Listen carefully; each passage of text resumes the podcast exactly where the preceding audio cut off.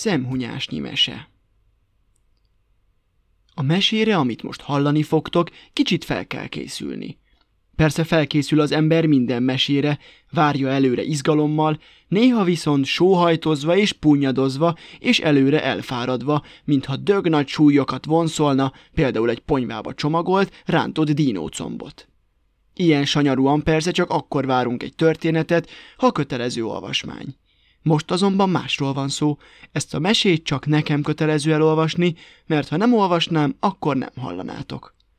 Így állnék összezárt szájjal, mondván, csak azért sem olvasom fel a következő olvasmányomat, ti pedig mocorogni és sutyorogni kezdenétek, azt hinnétek ez valami vicc, mert én úgyis olyan vicces alak vagyok, azt hinnétek, hogy megkukultam, azt, hogy úgy látszik, kicsit lökött vagyok. Vagy azt hinnétek, nem is ember, hanem talán csak szobor vagyok, díszlet vagy próbababa, és egyszer csak bejön valaki, a hóna alá csap, kivisz, aztán jó éjszakát.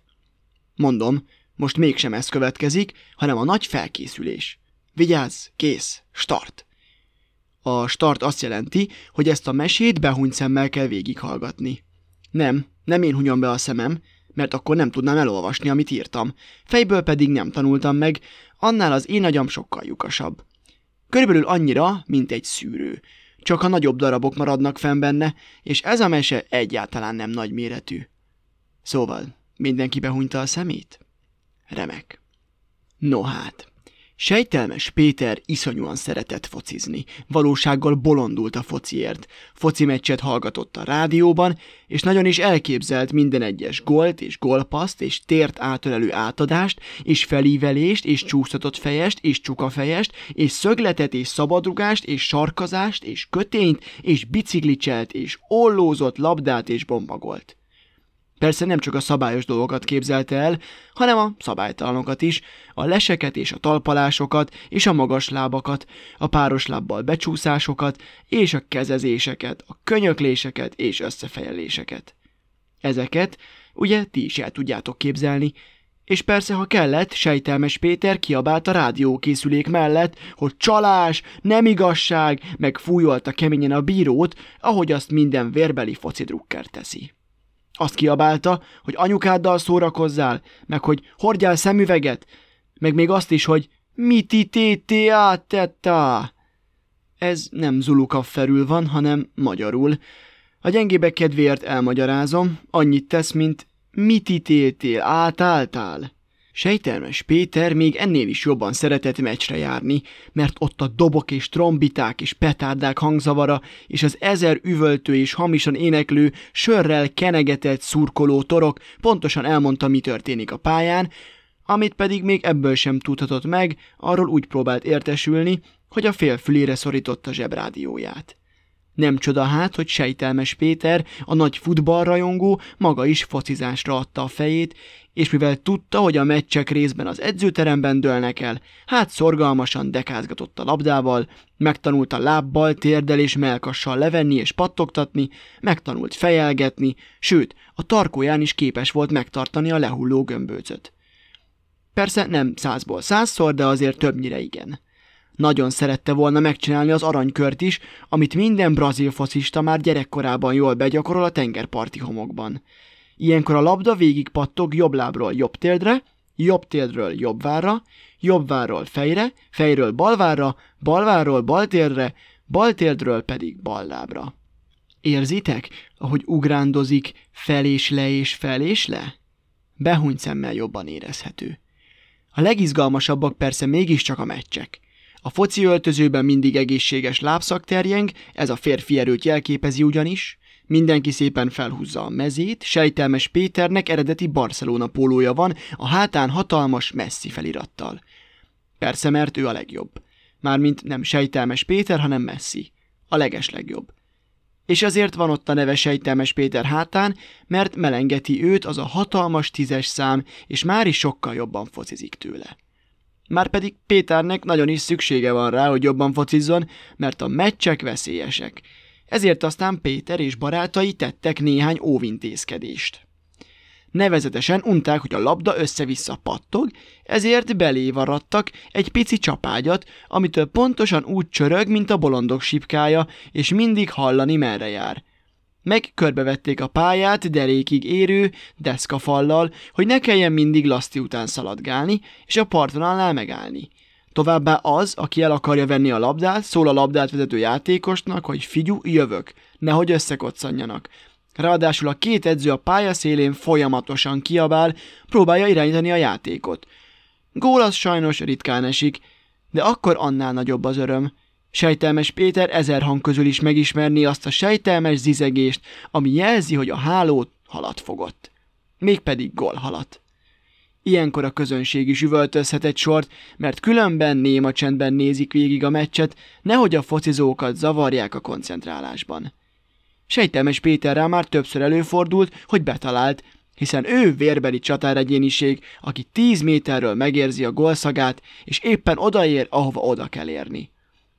Hiába vagy ugyanis a legjobb golvágó, a legpontosabb lövő és a legjobb fejelő, ha lemaradsz a passzról, ha nem állsz jókor jó helyen. Ugyanígy van ez, mint a szerelemmel. Hiába vagy a legjobb képű, a legvonzóbb, a legerősebb és a leghomorosabb pasas, ha nem érsz oda idejében, hip-hop, lemaradsz a vonatról. Szerencsére Péter nem marad hoppon, hiszen mindig odaér, ahova kell, akár fociról, akár szerelemről van szó. Márpedig nagyon is szó volt a szerelemről, Péter ugyanis nem csak a dicsőség miatt szerette különösképpen, ha gólt rugott, hanem mert ilyenkor felzúdult a szurkolók kórusa. És bár a szurkolók kórusa miatt egész jó meccs hangulat kerekedett, sejtelmes Péter még csak nem is ezért örült különösképpen a hangorkánnak. Péter abban a kórusban egyetlen hang érdekelte, egyetlen egy, amelyet ezer vastag férfi brummogás és karcsú női sivítás és vékony gyerek hurrázás közül is kihallott. Péternek megvolt az a szokása, hogy ilyenkor a pálya szélére ment, kihajolt a palánkon, és lehunyta a szemét, mint mosti, mindannyian, és az a száj, amelyből az előbb a senki máséval össze nem téveszthető hurrá felcsendült, nos, az a száj hozzáért Péter szájához. El tudjátok ezt képzelni? Ezt szoktuk csóknak nevezni. Azt a lányt pedig, aki a csók túlsó végén találtatott, éltető Jankának hívták, és nyugodtan elmehetett volna katonának, mert olyan széles válla volt, hogy igazán szépen kifeszítette volna a vállapokat az úponyán. Nincs is nyomorúságosabb látvány, mint amikor egy katonának szinte nincsen válla, és csak úgy fityegnek lefelé a vállapjai, szomorúan a semmibe. Persze, aki egész nap egy radar mellett ül, vagy a kaszárnya portáján szunyókál, annak nincsen szüksége széles várra, ezt csak úgy mondtam. Éltető Jankának eszeágában sem volt katonanit játszani, és a vállát sem dísznek tartotta, hanem használta, nevezetesen úszásra. Sejtelmes Péter nagyon szerette hallgatni, ahogyan úszik, éltető Janka, és ahogy ezer közül megismerte volna Janka hangját, ugyanúgy ezer közül megismerte a karcsapásait. Ennek aztán jó hasznát vette, mert amikor Janka versenyzett, Péter távolról is mindig meg tudta mondani, hányan járnak előtte, és hányan mögötte. Janka és Péter, amikor éppen az egyik nem focizott, a másik pedig nem úszott, igencsak szívesen végig sétált a Duna partján, és bár óvatosnak kellett lenniük, nehogy elbotoljanak, idővel annyira megszokták az útvonalat, hogy már szinte fejből tudták, hol ütköznek akadályba, és hol kell vigyázniuk a biciklistákkal. Mindkettejüknek volt ugyanis már kellemetlen utcai kalandja, hiszen az emberek nem figyelnek oda, és sejtelmük sincs róla, milyen könnyen elveszíti valaki az egyensúlyát, és összezúzza, véresre horzsolja magát az aszfalton. Janka és Péter most is ott ballagnak a Dunaparton, mert Janka úszóedzésen volt, aztán megvárta Péter foci meccsének a végét, és most mind a ketten jólesően fáradtak, megtiszták, mert le is zuhanyoztak. Frissen mosott hajukat nagyon könnyűnek érzik, mintha a szél bármelyik pillanatban lefújhatná a fejük búbjáról. Nem mintha túlságosan vágynának arra, hogy kopaszok legyenek. Egyik oldalon a folyó, másik oldalon az autók suhognak el mellettük, és tudjátok, miről beszélgetnek?